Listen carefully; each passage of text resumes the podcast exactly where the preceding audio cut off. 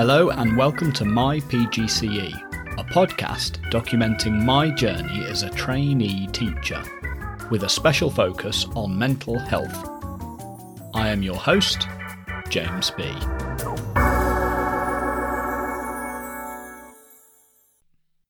Good morning.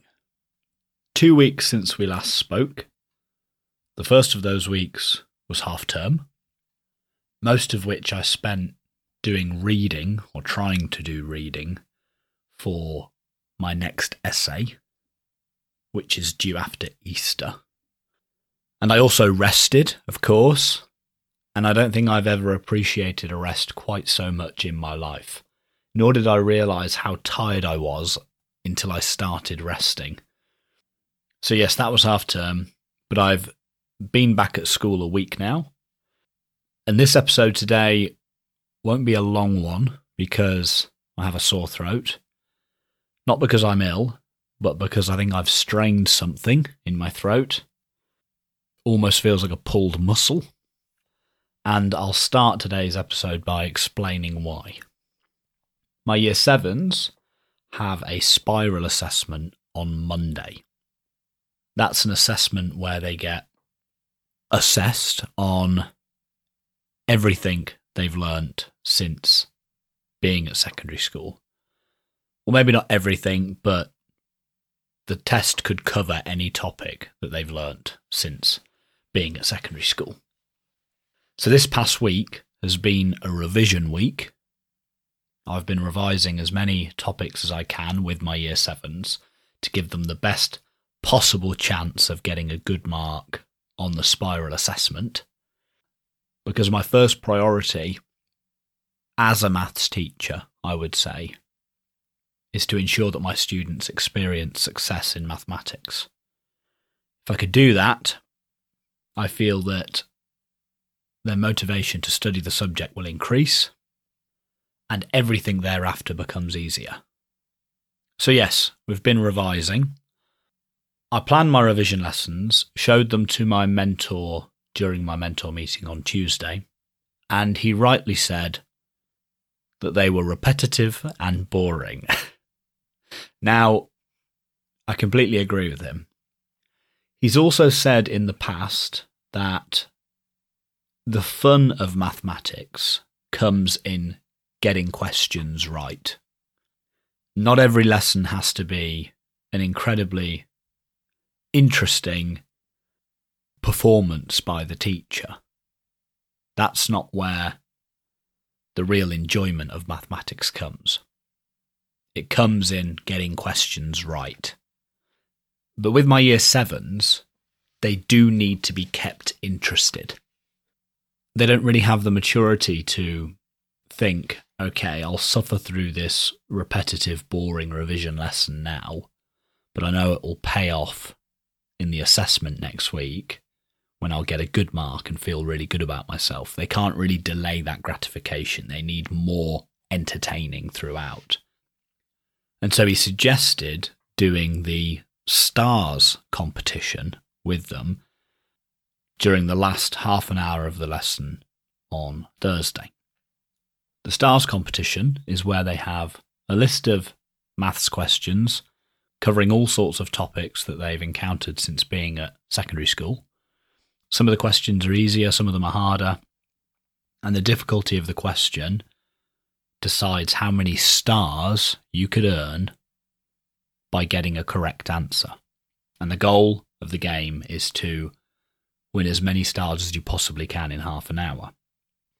So the easiest questions are worth are worth one star, and the hardest ones are worth four. I think there were only two questions on the sheet that were worth four. And this ended up being quite a high stakes competition for the year sevens. So I don't know too much about it, but the year sevens have had some sort of raffle this past week. Year seven teachers were given raffle tickets and told to award them to any students who were working particularly well. And so I said, the students who win this game will get some raffle tickets. I had in my mind that whoever won would get two raffle tickets. It'd be one raffle ticket for second and then third place. But in order to make this game competitive, you need to pair the stronger students with the weaker students, and then each pair will have a good chance of winning the game. That was the first issue. I had paired students according to their marks on the last unit assessment they did. I didn't take into consideration relationships at all.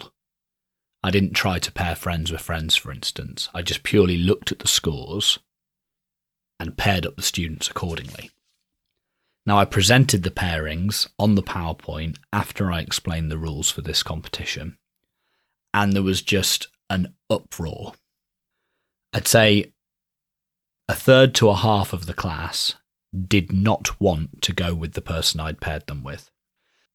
And so, for the first five to 10 minutes, while some students had already cracked on with the game and were trying to work on answers in order to earn these stars, I was just having to try to convince many of them to go with their partner, to work with them, and they were just refusing. I had one student at the front who, when I revealed the, the pairings, just stood up and started packing his bag. And he's like, I'm not having this. Thought he was going to leave.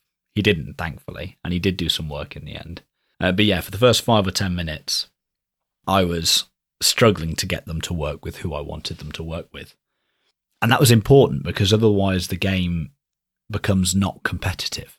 If they can pair up with whoever they want, it just won't be as competitive as if I've got the strongest students paired with the weakest ones. So I was kind of doing it for them, but of course they didn't know that, and I wasn't going to explain to them that I'd paired the stronger students with the weak ones. So that was the first difficulty. Now, the second difficulty, which is what resulted in my strained and sore throat, was that it was a very high energy, high volume half an hour. And I had to turn the volume of my voice up to 11 for that entire period. And I think I've either either pulled or inflamed something, but it took a real toll on my voice.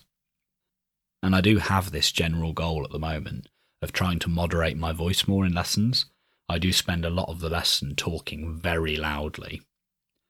And I've seen other more experienced teachers speak softly during their lessons, and I'm desperately trying to do that because then I also give my students a reason to be quiet themselves because they need to be quieter in order to hear me.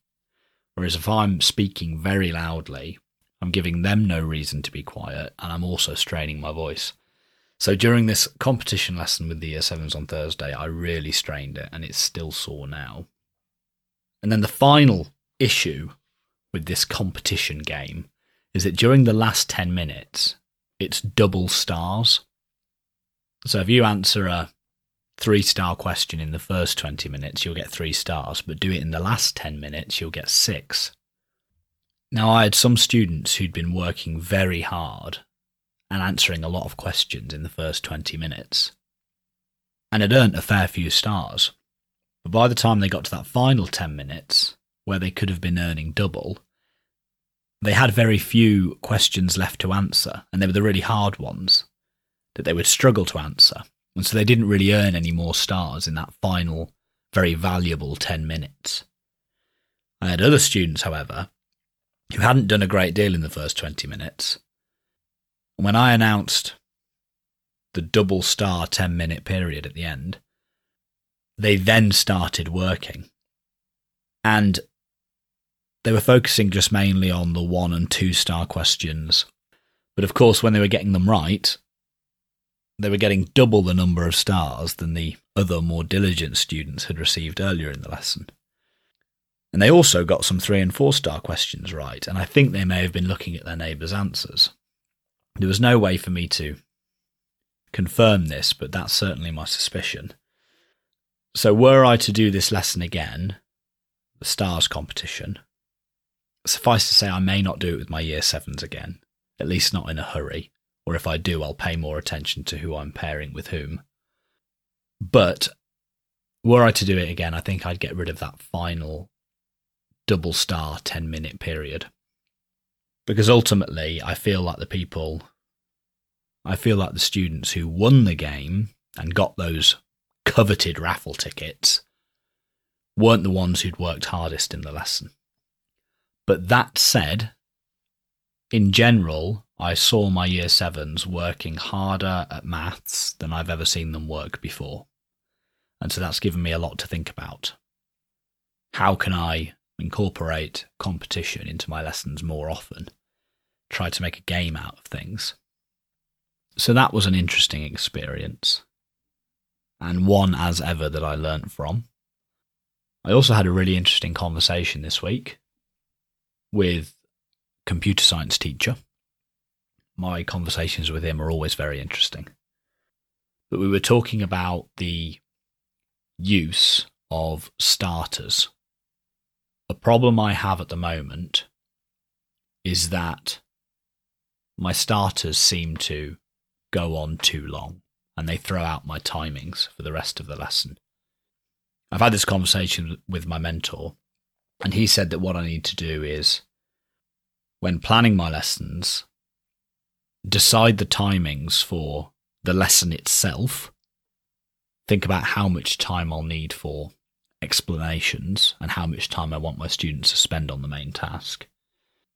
And if I think that's going to take 50 minutes, then so be it.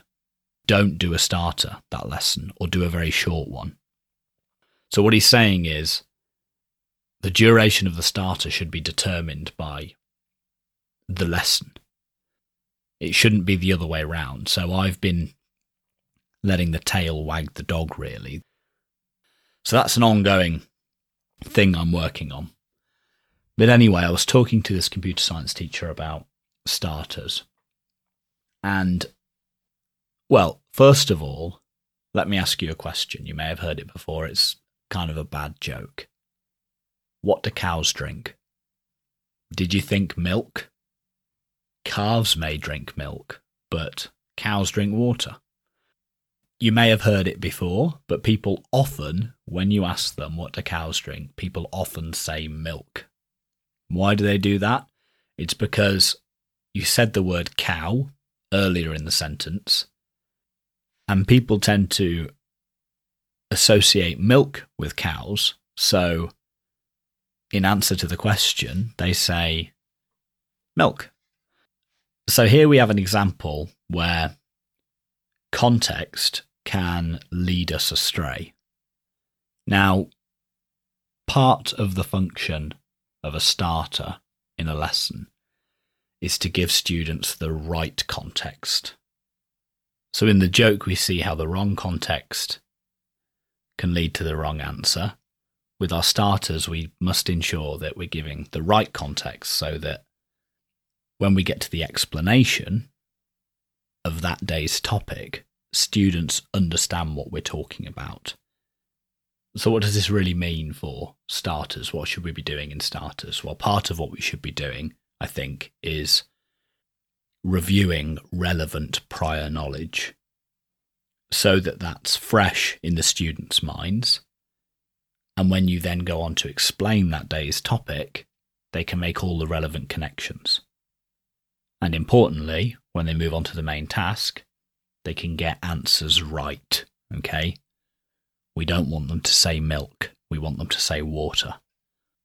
I thought that was interesting and wanted to share it. Okay, on to mental health. How's my mental health been? I'd say my mental health was quite poor, relatively speaking. It hasn't been bad for a long time, not since well before starting my PGCE, but it was certainly a little dip towards the end of half term. And that was caused by the conflict in Ukraine. I found it terrifying and devastating, and I couldn't stop checking updates on the BBC News app. So, though it's great that these days we can access the latest news whenever we want via our phones, it meant that I could just keep feeding this anxiety inside myself. Once upon a time, you would have seen a newspaper in the morning and a headline, and that would have been it for the day. But now we can just keep checking, and that's what I was doing towards the end of half term. I just kept checking. And it took the wind out of my sails a little bit. It depleted just some of my motivation to become a good teacher. Now, why is that?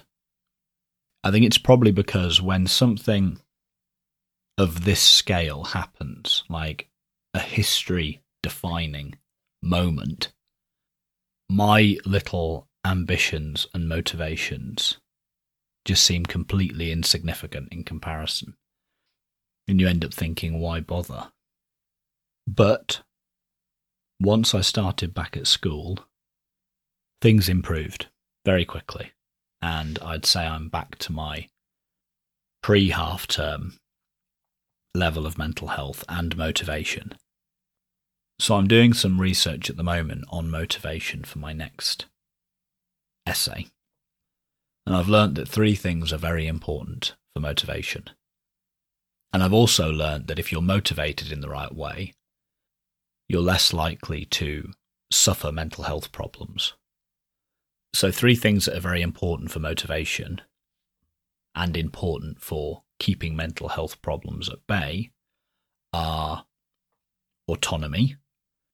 I must feel that I've chosen to do whatever it is freely, that it was my decision. I wasn't coerced in any way. That's the first thing. Second thing is perceived competence. I must feel like I'm good at whatever it is I'm doing. And the third thing is relatedness. I must feel like I belong to a community where whatever it is I'm doing is valued. And I think it was that last aspect, relatedness, community, that was lacking over half term. I was away from school, away from university. This horrible conflict has broken out. And I felt like my motivation to become a good maths teacher just was insignificant compared to what was happening in Ukraine. But the second I got back to school, I was immediately part of that community again, a community of people who value teaching, value maths teaching, and all of whom are trying to educate children in the best way they possibly can. So the moment I was re emerged into that community, I felt better about myself. And I'm feeling good again now. Very tired, sore throat, but good. I hope you're feeling good too, and I'll talk to you again in a couple of weeks' time. If you like the episode, please spread the word in person and on social media. You can follow the podcast on Twitter at mypgcepod or email mypgcepod at gmail.com. Please subscribe, rate, and review in your directory of choice. Please also consider becoming a patron at patreon.com forward slash mypgcepod and helping fund both the podcast and my PGCE course. Thank you, and talk again soon.